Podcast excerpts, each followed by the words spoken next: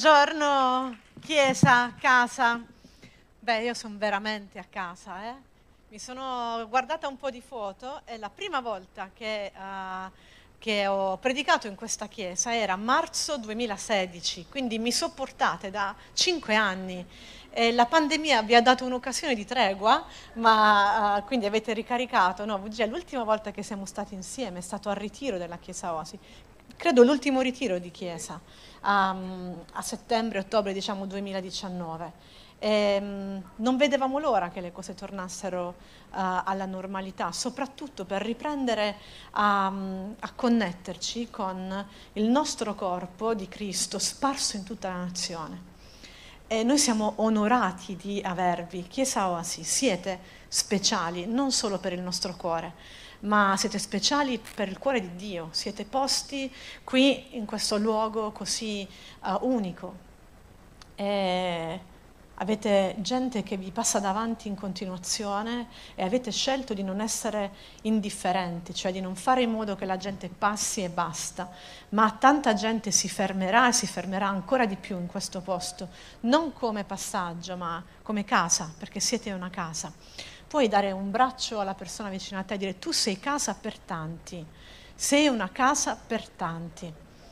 E poi lasciatemi dire che io invidio i vostri pastori, cioè io invidio la, voi come Chiesa perché avete dei pastori straordinari, noi amiamo i vostri pastori.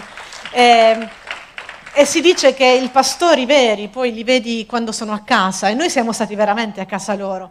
E il pastore Giacobbe non ci ha amato la mattina, però lui lo, cioè, voi lo sapete, lui non è un, uno della mattina, no? la mattina ha detto no, non vorrei che voi foste qui con me, però noi lo amiamo comunque, l'abbiamo perdonato. E il pastore Miriam è sempre pronta, è sempre così disponibile. Grazie veramente anche per la vostra disponibilità. I miei due figli, perché in tutto ciò siamo diventati anche genitori, ehm, sono distruttori, io li chiamo le mie cavallette.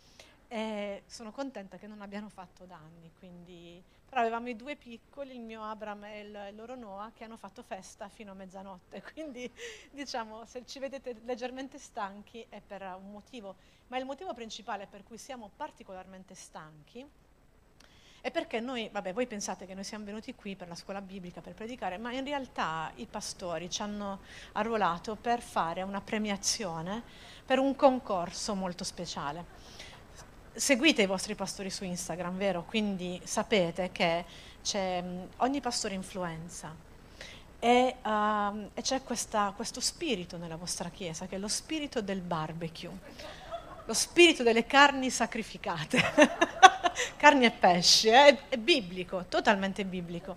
Per cui noi siamo saliti e abbiamo fatto un tour enogastronomico. Per cui io oggi devo uh, proclamare il vincitore, la famiglia vincitrice voglio raccontarvi quello che è successo. Quindi abbiamo, siamo partiti da, dai vostri pastori che hanno avuto però una nota di svantaggio il poco tempo, giusto Pastore Giacobbe? Quindi diciamo premio in più per il poco tempo. Poi diciamo la cosa si è fatta pesante e siamo andati da Carmen e Davide che ci hanno fatto un pulled pork. Se non sapete cos'è siete salvati, perché se lo sapete cioè, vuol dire che avete faticato tanto e noi vi amiamo però non ci avete fatto dormire la notte, quindi dalla parte di Davide però ha avuto otto ore per cucinare un maiale straordinario, quindi fatevi invitare magari a pranzo o anche a colazione, così poi avete tutto il giorno per digerire il pulled pork. Nota di vantaggio se andate a casa di Carmen e Davide è che hanno un open space per i bambini, quindi voi mangerete sereni perché i bambini sono ad ammazzarsi in un altro posto. Quindi per cui siete rilassatissimi. Poi siamo arrivati, dulcis in fundo, a casa, a casa di Alfo e Roby e devo dire che chi visita la loro casa sa che vorrebbe farsi ospitare stile bed and breakfast, però per un mese, quindi noi ci siamo già prenotati per l'anno prossimo, due settimane verremo su, faremo una settimana da loro e poi perché ci voglio ospitare, l'importante è che abbiate il barbecue, se no non veniamo. Quindi. E devo dire che i taglieri di Alfo sono una strategia evangelistica, secondo me, che bisogna sfruttare come Chiesa. Quindi questo io lo dico profeticamente, invitate le persone col tagliere si convertono per forza. Però Roberto, una nota per Roberto, lui è wireless, ecco, voglio dire solo questo. Lui è pro, cioè lui controllava la temperatura della carne a, a distanza e ha fatto nota eh, che ha alzato i punti, la salsa di frutti rossi, fatta da lui, non da mangiare con la carne, ma con la panna cotta che hanno fatto loro. Per cui io voglio proclamare il vincitore e quindi i vincitori. È, è, stata una scelta molto difficile, i criteri erano digeribilità, prima di tutto. Impegno e completezza, oltre che l'accoglienza. Per cui io proclamo tre vincitori, perché sono state tre famiglie straordinarie. Quindi fate un applauso a queste famiglie bellissime. So che nel vostro DNA, che so sì, con i vostri pastori, c'è l'accoglienza. E io da buona pugliese vi dico, l'accoglienza, teniamocela stretta, perché la pandemia ha voluto togliercela. Oggi parleremo di questo, ma apri le porte di casa tua, se apri le porte di casa tua, la gente guarda come sei veramente. E noi ci sforziamo ad essere persone migliori perché siamo, vengono accolti in chi noi siamo davvero. Per cui apri le porte della tua casa perché è una strategia di santificazione ed è un'accoglienza per tanti. Quindi detto questo, diciamo, ho fatto, mio marito eh, era d'accordo con me, quindi vi saluta anche mio marito che sta, sta iniziando il secondo incontro, sta per predicare la seconda volta. Non so come siete stati voi, ci siete mancati un sacco, ma noi abbiamo vissuto un grande miracolo durante questa pandemia. E appena i tribunali si sono riaperti, siamo diventati genitori. E sapete che eh, eravamo una coppia di fidanzatini, vi abbiamo lasciati al ritiro, che stavamo partendo per il nostro viaggio di, di anniversario e ora ci ritroviamo in quattro. E David e Abram uh, si chiamano così, non abbiamo dato noi a loro il nome e, e, questo è stato uno dei segni che il Signore ha voluto usare per confermarci che loro erano per noi quanto noi eravamo per loro. Il destino di questi bambini è stato scritto non da persone in maniera positiva o da noi genitori magari in, in, maniera, negati- in, in maniera, negativa o in maniera positiva, ma è stato scritto da Dio come quello che, è, che succede per ogni nascita che sia problematica o meno, accolta o meno, ma ognuno di noi ha un destino che il Signore ha scritto. Il Signore ha scritto un destino su Davide e Abram e noi siamo onorati di poterli vedere crescere e di poter fare di loro dei discepoli di Cristo. Questa è la nostra prima funzione. Per tutto il resto c'è Mastercard, no, c'è, per tutto il resto c'è la registrazione di ieri, quindi ascoltatevela se avete piacere, abbiamo uh, dato dei suggerimenti per chi volesse intraprendere un percorso di adozione come noi. Però ieri abbiamo parlato anche di tutte le difficoltà che possiamo vivere. Io voglio entrare un po' uh, nel vivo di quello che è il retrogusto che la pandemia ci ha, ci ha lasciato. E il messaggio di oggi si chiama vicino, ok? Perché abbiamo imparato il potere della distanza. Noi che ci abbracciamo, ci baciamo, siamo stati sempre uniti. Vedete anche qui le sedie sono più distanziate al lavoro, non ti puoi avvicinare, vai sul treno e c'è un posto sì e un posto no, e, e non lo so, tra un po' ci dividevamo anche il letto matrimoniale, per paura ci siamo divisi nei letti quando uno dei due era ammalato. Abbiamo imparato il potere della parola distanza, abbiamo capito, ci hanno insegnato che la distanza ci protegge e quindi che la distanza ci fa bene. Se non sei distante, potrebbe succedere qualcosa di grave.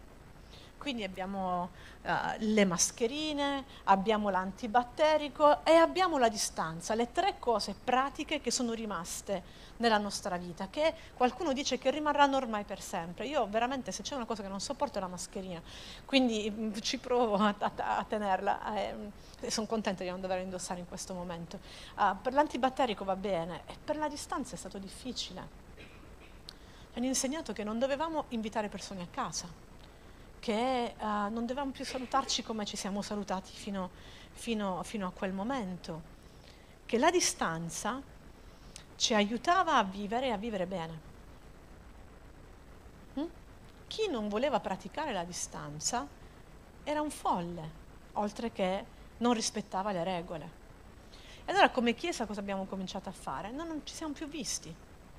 Come famiglie, come amicizie, come gruppi, come team di, di lavoro anche, cosa abbiamo cominciato a fare? Tutto su Zoom, tutto, su, tutto online potevi anche avere la telecamera spenta, potevi fare qualsiasi cosa mentre c'era qualcun altro che adorava Gesù. Ma quanto è stato brutto questo? Eh?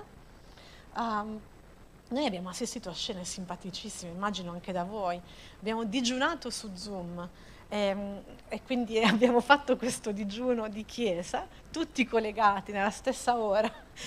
E forse una famiglia aveva dimenticato la telecamera accesa o aveva dimenticato che era un digiuno e c'era un computer piazzato, diciamo, forse vicino alla tv e questa famiglia ha cominciato proprio a pranzare mentre eravamo tutti a digiunare.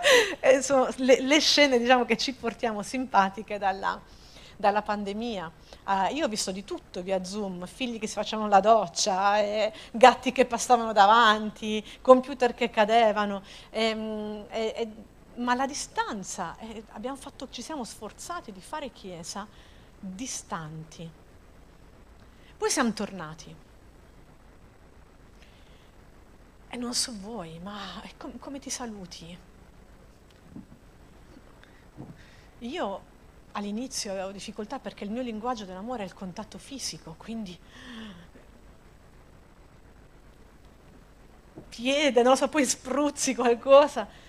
E, e, e poi pian piano, uh, e poi hanno continuato a dirci sì, se le chiese si vogliono incontrare però devono avere i limiti di, di affluenza e noi siamo stati bravissimi nella nostra chiesa che n- non ci sono stati focolai, è davvero glorioso questo, abbiamo i nostri pastori che ci hanno dato delle indicazioni molto chiare e, li abbiamo voluti rispettare, anzi a proposito un abbraccio dei nostri pastori.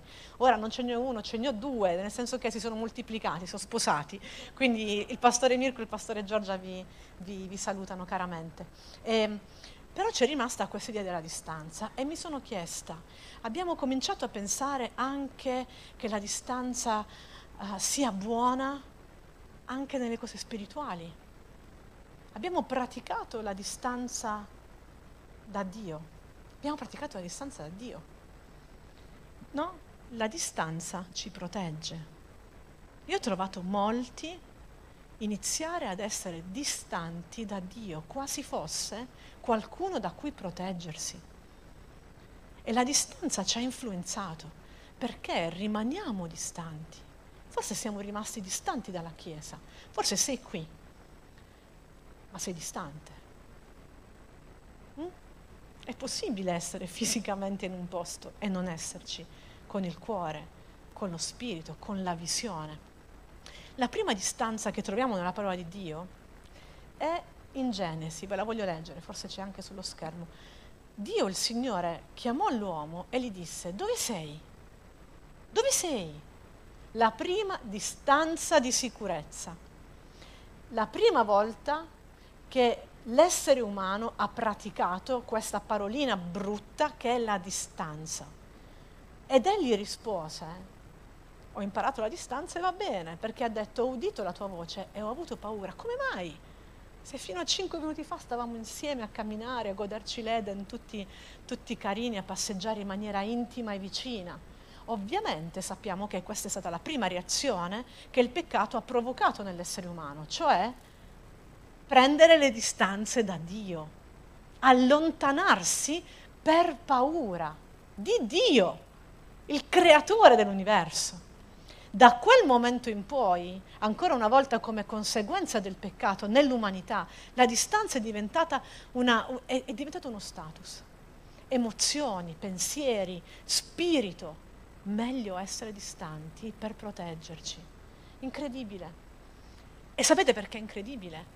Perché ad un certo punto Gesù è arrivato sulla terra e si è manifestato in questa maniera, ve lo anticipo già, la predicazione di Gesù, la prima sua predicazione, il suo slogan è stato il regno di Dio è vicino.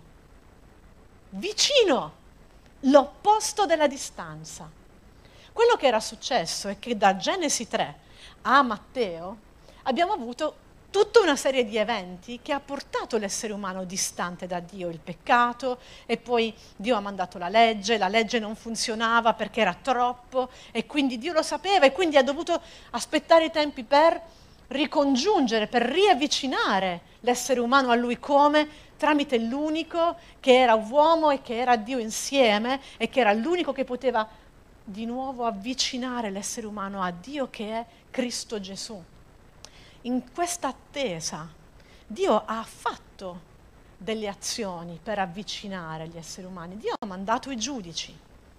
I giudici erano coloro che parlavano al popolo dicendo questo è buono, questo è sbagliato, se vuoi avvicinarti e non vuoi peccare, non devi sacrificare tutte le cose, questa è la cosa giusta, ci ricordiamo Deborah, ce ne ricordiamo anche altri. Poi sono arrivati i sacerdoti, coloro che parlavano per bocca di Dio, coloro che annunciavano le cose di Dio in mezzo al popolo, coloro che hanno cominciato anche ad inserire pratiche per avvicinarsi a Dio. Pensiamo a Davide e tutto il resto. Poi sono arrivati i profeti. I, profeti dicevano, uè, bello, da noi si dice così, uè, bello, attento perché se fai così sta per accadere questo, attenti a tornate indietro, ravvedetevi, Dio ha provato in tutte le maniere a riavvicinare l'essere umano a sé. Ovviamente non era il sacrificio di Cristo Gesù ancora. Ad un certo punto leggiamo l'ultimo libro del Nuovo, del, dell'Antico Testamento, Malachia, e Dio si manifesta così. Io tornerò a voi e il cuore dei, dei figli andrà verso i padri, il cuore dei padri verso i figli. Dio sta annunciando una guarigione che sta per arrivare una, una guarigione che sta per arrivare. E poi abbiamo il famoso silenzio di Dio, quasi 400 anni in cui non arrivano profeti, non ci sono sacerdoti, il popolo è lasciato a se stesso. E ad un certo punto arriva qualcuno a fare hype, così si dice nel mondo della, eh, della, della, della pubblicità. Arriva un uomo stranissimo, che vi assicuro non era vicino a nessuno, perché se ancora oggi lo vedessimo pensare dire ma questo è proprio folle, e che è Giovanni Battista, uno che si vestiva strano, che parlava strano, che mangiava strano, un vegano prima di ogni altro, ogni altro eh no, quindi aveva già anticipato i tempi. Lui che cosa dice? A un certo punto lui comincia a dire ravvedetevi, perché il regno di Dio è vicino. Cioè tutto quello che avete passato, la distanza, si sta per annullare. Perché? Perché Gesù sta per arrivare. Torno un attimo indietro. Nel tempo tra Malachia e Matteo, che noi vediamo sulla parola di Dio che è giusto una pagina, il Nuovo Testamento, quella pagina è enorme. Perché in quel frangente lì è nata una categoria di persone che è nata con lo scopo buono di avvicinare eh, Dio di nuovo all'essere umano, che sono i farisei. Questa categoria antipatica, perché Gesù ha avuto le uniche parole pesantissime durante la sua vita, per chi? Per questa razza strana. Eh? Noi abbiamo, cioè, come l'odio che c'è tra i polentoni e i terroni, ecco, i farisei erano antipatici, erano quelli che avevano lo scopo di avvicinare le persone a Dio, ma hanno cominciato a prendere la legge e a massimizzarla in alcuni punti, cioè alzavano il volume di alcune cose. Poi hanno cominciato ad inserire delle pratiche, delle pratiche di purificazione, le pratiche tutte religiose, così dure, brutte, difficili, che ovviamente nessuno poteva essere come loro. Quindi al posto di avvicinare, hanno allontanato. Vediamo che Gesù proprio dice questo nei Vangeli.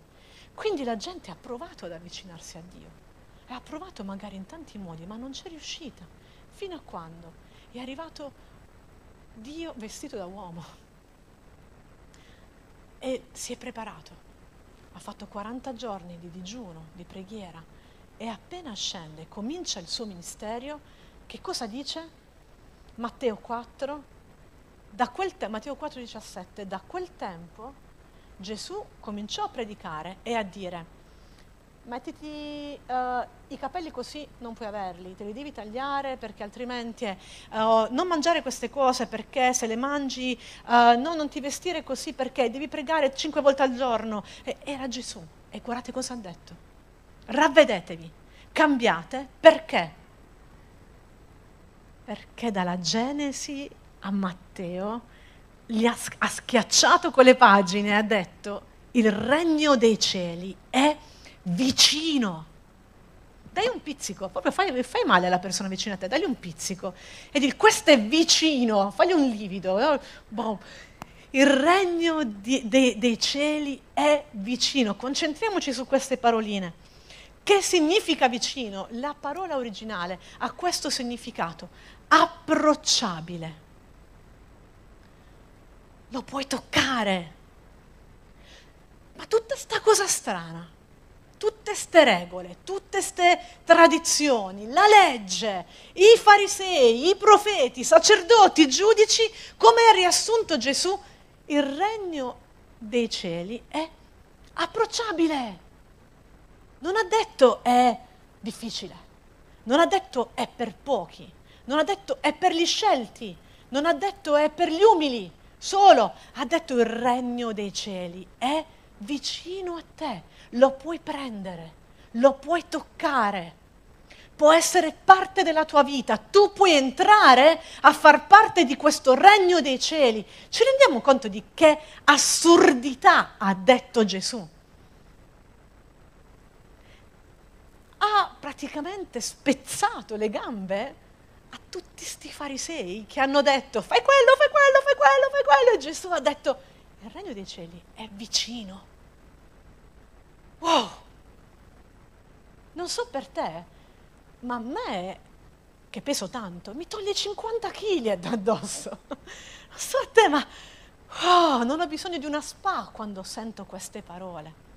Il regno dei cieli è approcciabile, è vicino e queste parole sono valide ancora oggi per noi sono ancora valide per noi. Il regno dei cieli è alla nostra portata, il regno dei cieli è stato avvicinato, il regno dei cieli è per te.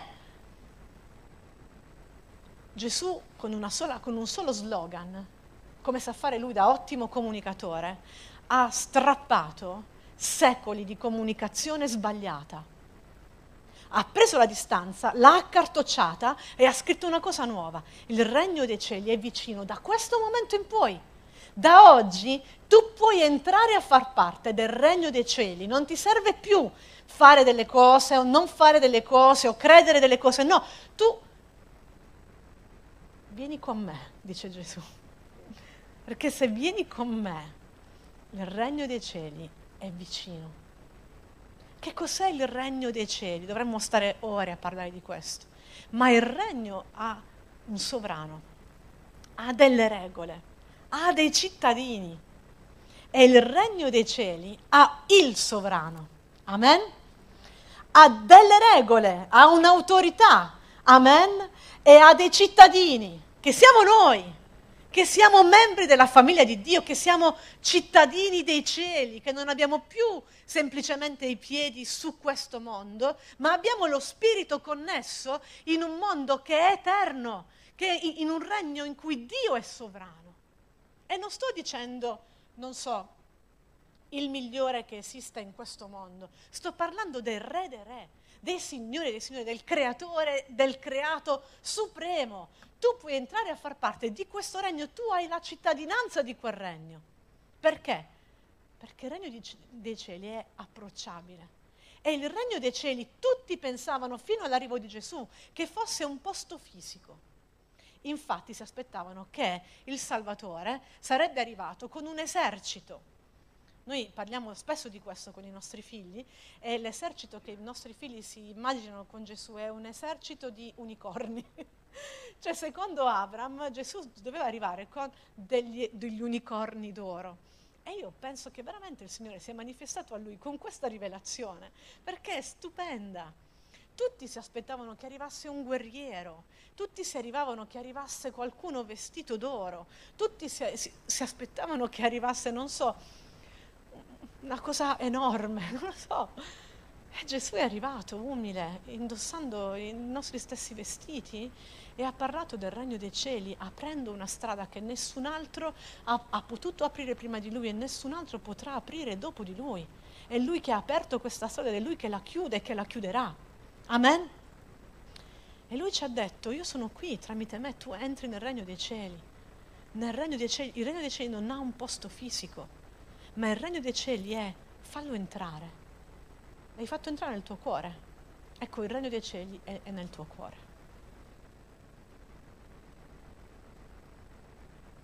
Te lo dico di nuovo? Il regno dei cieli non ha un posto fisico, ma entra dove noi facciamo spazio. L'hai fatto entrare nel tuo cuore? Lì c'è il regno dei cieli. Mm? L'Eterno, il Re, lui è lì, lui è lì. Amen? Che cosa vuol dire vicinanza? Cosa vuol dire essere vicini? Tre cose, la voglio spiegare in maniera proprio semplice perché a me è arrivata così. La vicinanza è prima di tutto influenza. Sei stato mai vicino ad una persona per un po' di tempo e hai cominciato a vestirti come quella persona, hai cominciato a pensare come quella persona, hai cominciato a parlare come quella persona. Ora, i nostri figli, qualcuno ci ha detto, ma che cadenza barese, secondo voi da chi l'hanno preso? Cioè, non è che parliamo svizzero, noi parliamo barese e mangiano la parmigiana, mangiano i taralli, mangiano un sacco, no? Quindi da chi hanno preso? Perché la vicinanza influenza, anche i nostri figli stanno influenzando noi. Posso dirvi di cosa parliamo per lo più noi a casa, chi ha dei figli di 4 e 8 anni sa che gli argomenti principali sono cacca, si può dire al palco? Sì, ok? Scorreggia, e culetto, cioè queste tre parole. Voi dite la parola cacca a mio figlio di 4 anni, lui ride per un'ora. Tu vuoi far ridere un bambino, tu digli cacca. Se tu vuoi farlo ridere tanto, digli cacca, scoraggia, culetto, tutti insieme e lui ride per un'ora e mezzo. E indovinate di cosa parliamo ogni giorno? Oggi mi ha detto, mamma mi sa che questa volta ho vinto io. Ho detto, amore, che cosa? più di tutti. E in effetti è vero, in ogni casa dove siamo andati, mio figlio si è sentito a casa. Vedete come mi sento in famiglia? Ma perché sto parlando di questa cosa? Non lo so. Perché i miei figli mi hanno influenzata negativamente, a quanto pare. Quindi io parlo di questa cosa. La vicinanza è influenza. Se sei vicino a Cristo, tu ti comporti come Cristo se non sei vicino a Cristo, non ci comporteremo come Lui. Quando sei con Lui, quando sei con qualcuno, tu diventi come qualcuno. Avete visto il barbecue?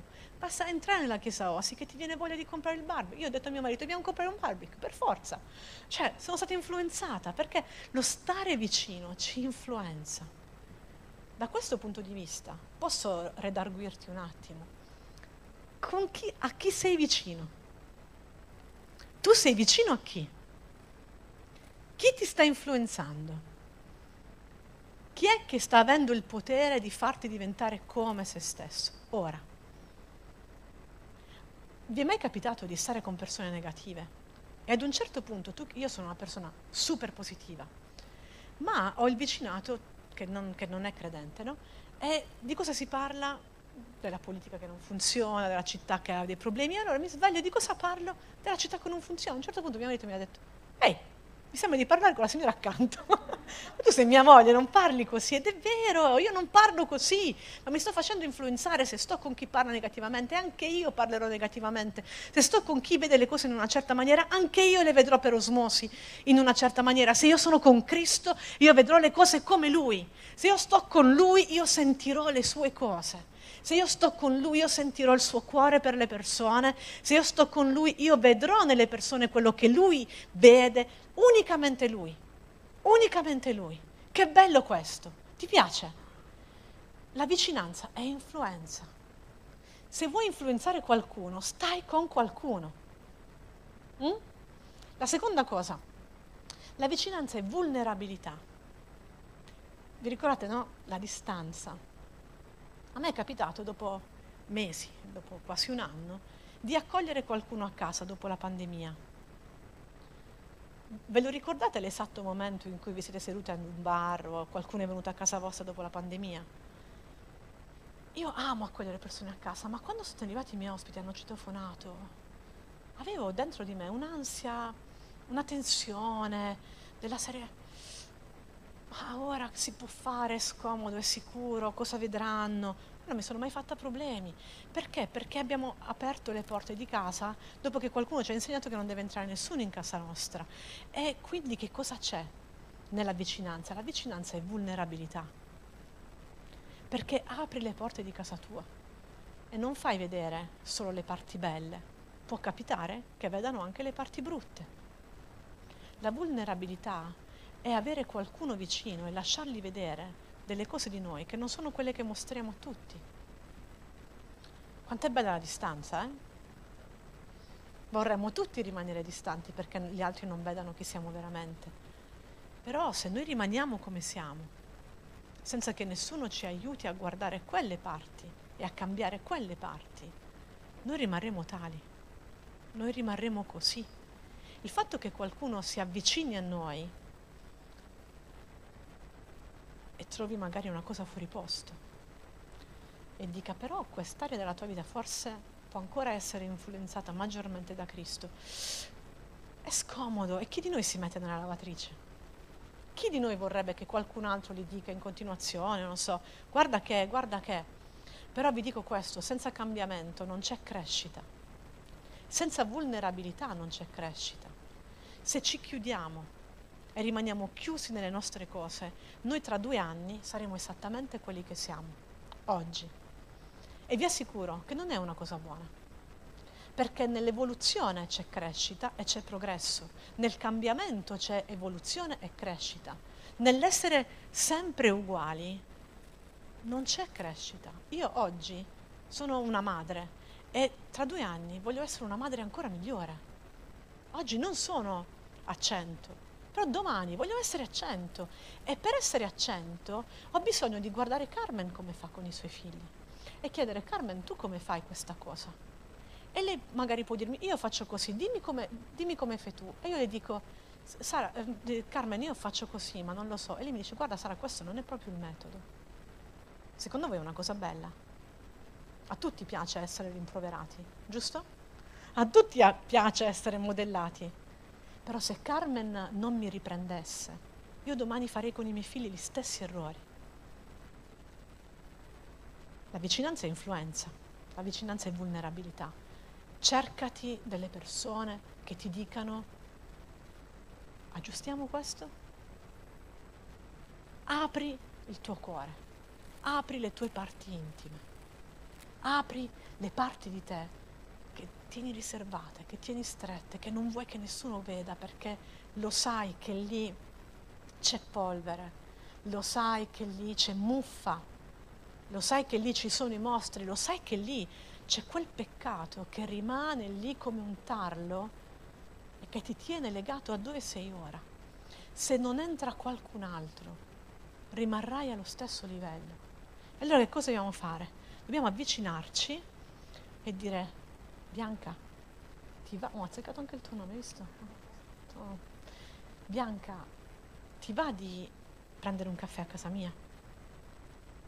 Ragazzi, i caffè, io gli ho insegnato anche già in questa chiesa, perché so, siete tutti quanti diventati caffeinomani dopo questo insegnamento, è vero? Vieni a prendere un caffè con me, per piacere, vieni a casa e parliamo non del tempo, del clima, parliamo di come va il, il mio matrimonio magari Bianca non è ancora sposata, allora devo andare da Alfo e Roby, che hanno un matrimonio che funziona. Ora, ieri ho visto la loro famiglia, tre figli scatenati, tutti vivi, quindi qualcuno un po' meno, qualcuno un po' più ammaccato. Però ho detto ad Alfo, Alfo, io ti devo chiamare tra un po', perché i miei figli stanno per diventare grandi. Ho visto Maurizio e Barbara, hanno tre figli fantastici. Ho detto, voi mi dovete dire delle cose, come si fa? E loro mi devono guardare. E se in me trovano qualcosa che non va, noi vogliamo persone che ci dicano sei bellissimo, guarda, sei straordinario, vai alla grande. E poi tornano a casa e dicono, ma però, hai visto Carmen? Mamma mia, che mamma. Oh. Mamma mia, non fossi suo figlio me ne sarei andato già di casa. C'è un concetto di lealtà, di fratellanza che ci deve legare a delle alleanze sincere. Hai una cosa che vedi in me che non va? Oh, non che tutti mo venite dopo l'incontro a dirmi... Cioè, no, perché si scatena. Io ho delle persone a cui ho chiesto, senti, tu hai ampio spazio nella mia vita, fammi qualsiasi domanda. Posso dirvi una cosa, tanto siamo tra noi e i 100 milioni di persone che ci guardano online, quindi siamo privati. Io e mio marito abbiamo avuto un fidanzamento breve, non è stato molto lungo. Ci siamo messi insieme per quattro mesi, poi ci siamo lasciati per un anno poi ci siamo rimessi insieme e dopo nove mesi eravamo sposati. Però Entrambi eravamo responsabili dei giovani, entrambi abbiamo predicato la radicalità, entrambi abbiamo fatto delle scelte di purezza, entrambi predicavamo questo. Vi assicuro che io e mio marito non abbiamo avuto una relazione sessuale prima del matrimonio. Lo sapete perché? Non perché noi eravamo bravi predicatori di purezza, non perché il nostro fidanzamento è durato poco, non perché avevamo preso un impegno e basta, ma perché sulla nostra vita abbiamo detto, io al mio pastore, eh, al pastore Sofia e Vito anche al suo pastore, avevamo detto chiedeteci State andando a letto insieme, settimanalmente. Sapete perché io non sono andata a letto con mio marito prima del matrimonio? Perché avevo Sofia che ogni settimana mi chiedeva questa cosa. E nel mio orgoglio non avrei mai voluto dire a Sofia sì ho sbagliato, ma mi ha aiutata a correre la mia gara. La mia gara è andata veloce perché c'era lei a farmi andare veloce. Crediamo nelle alleanze, la vicinanza è vulnerabilità, ma la vulnerabilità ci fa bene perché ci fa correre meglio. Senti, da tutte queste chiacchiere che sta dicendo questa donna barese, se devi portarti a casa una cosa è oggi scegli di dare ad un'altra persona l'autorità di aprire il tuo armadio e dire le cose che non vanno. Posso chiederti questo? Chi prenderà un impegno? Bene, ok, bravi. Bravi anche chi non ha alzato la mano perché forse ci devi pensare bene e forse devi anche cercare la persona giusta, che magari non ce l'hai. Quindi chiedi a Dio proprio di rivelartela. Ultimo punto, la vicinanza è speranza. La pandemia è stata terribile come spinta verso la depressione e l'ansia, le due problematiche principali psicologiche che sono diventate anche di natura psichiatrica sono state la depressione e l'ansia anche persone non ansiose, io non sono una persona ansiosa, ma non dormivo la notte, io amo dormire la notte e non ho dormito in pandemia, ma non perché siamo stati bene, ma era, è stato un effetto proprio pandemico, globale. Ci sono moltissimi effetti studiati sui, sui bambini. Però che cosa ha fatto la pandemia? Tu avevi fatto bellissimi programmi, avevi fatto tutto il piano per il prossimo anno, per l'anno dopo, e la pandemia ha preso diciamo, occhi, i nostri occhiali a lungo raggio e ce li ha tolti. Tutti i programmi, tutte, tutti i sogni, tutti gli obiettivi, li ha presi e li ha tolti. E ancora oggi noi come Chiesa stiamo molto faticando a, a, pensare al prossimo anno, per esempio. Sapete che noi come Chiesa pianifichiamo un sacco, ma sono tre anni, due anni che non riusciamo a pianificare nulla. Perché? Chi lo sa? Chi lo sa se domani non ci chiudono di nuovo? Chi lo sa se non viene fuori un'altra variante? Uh, chi lo sa dove siamo domani? Abbiamo visto che persone sparivano veramente così in un attimo, un giorno erano con te, il giorno dopo erano nella terapia intensiva, il giorno dopo stavi, non potevi neanche andare al funerale. Tutto questo ha preso la nostra testa, che era magari abituata a guardare eh, lì dove non c'è confine, e, la, e, e ce l'ha abbassata. E la pandemia ci ha detto, guarda ad oggi, se rimani vivo oggi, guarda domani, se rimani vivo domani, guarda dopodomani, e tra una settimana, boh, non lo sappiamo. Noi dobbiamo riappropriarci della speranza, noi dobbiamo riappropriarci dei sogni. E per farlo abbiamo bisogno della vicinanza di qualcuno che ci dice, mm? guarda che c'è ancora, guarda che c'è ancora per te. Quello che ha fatto Gesù con gli esseri umani è questo. Non è finita qui, non è perso tutto, guarda me, regno dei cieli è vicino. Come è manifestato Gesù? Tu entri in me, fammi entrare e la tua vita sarà abbondante avrai una vita eterna. Cioè non ha allungato lo sguardo per 90 anni della tua vita, l'ha allungata per sempre. Questo è il nostro Gesù, la sua vicinanza ci influenza, la sua vicinanza ci rende vulnerabili ma ci cambia, la sua vicinanza ci dà speranza. Lasciatemi dire che anche in questo abbiamo bisogno di qualcuno accanto che ci dica, oh, alza la testa, perché stai continuando lì a, a, guardare al tuo orticello, a quella piantina che non va, a quella cosa che hai fatto che non è andata bene? Oh, con, ricomincia. Non so per voi, ma Se qualcosa è andata storta, diciamo, durante il periodo della pandemia, a me è pesata cento volte di più. Cioè, ho fatto delle torte, mi sono venute male. Ma ragazzi, cioè, la butti e la fai di nuovo. No, tragedia! Non sono più capace, non ho più le forze, non sono capace di studiare le, le ricette di CNAM, non ho gli strumenti, non ho più voglia, non farò più dolci. Così. Ma ragazzi, perché? Perché ho sbagliato la temperatura e non mi si è alzato il pan di Spagna. Cioè, oh, oh, questo è successo a tutti noi. Gesù è venuto per raccontarci che il regno dei cieli è vicino che il fallimento c'è, ma non è l'unico a determinare il nostro futuro. E se lo lasciamo fare, avremo sempre lo sguardo abbassato. Continueremo ad avere lo sguardo abbassato. sento molto questa parola di fallimento tra, tra noi. Forse qualcosa ha scritto, o qualcuno ha scritto questa parola sulla tua carta d'identità. Per piacere, arrendila qui. Abbandonalo tu. Abbandona tu il concetto di fallimento non te lo portare ancora. Sapete come ha concluso, come ha fatto la sua vita Gesù? Eh, non lo sappiamo, ha scelto dei discepoli e i discepoli avevano l'incarico di riprodurre il suo esempio, no? di continuare, se siamo qui è grazie all'opera di 12 strani, pazzi, uh, con varie problematiche, con vari disturbi psichiatrici, perché secondo me qualcuno stava proprio un po' fuori, e e sapete che cosa ha detto ai discepoli di dire? Di come dovevano andare a raccontare di lui. Matteo 10, non, non l'ho dato allo schermo, ma, ma Matteo 10, 7. Non ha detto, beh ragazzi, ma ho fatto vedere tutto, mi raccomando, spiegatelo bene, eh? non usate quelle parole che poi non vi capisco. Mi raccomando, spiegate per filo e per segno come si prega, come si digiuna, come si impongono le mani, come si... No, Gesù ha detto, andando, predicate e dite, indovinate cosa? Il regno dei cieli è vicino. Quindi non solo Gesù ha predicato questo, ha mandato i suoi discepoli a predicare questo.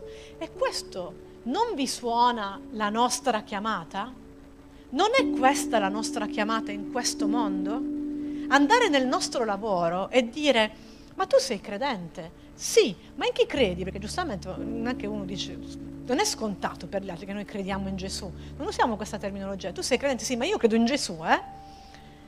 Ma che significa credere in Gesù? I miei figli mi hanno detto, mamma, i miei amici non leggono la Bibbia.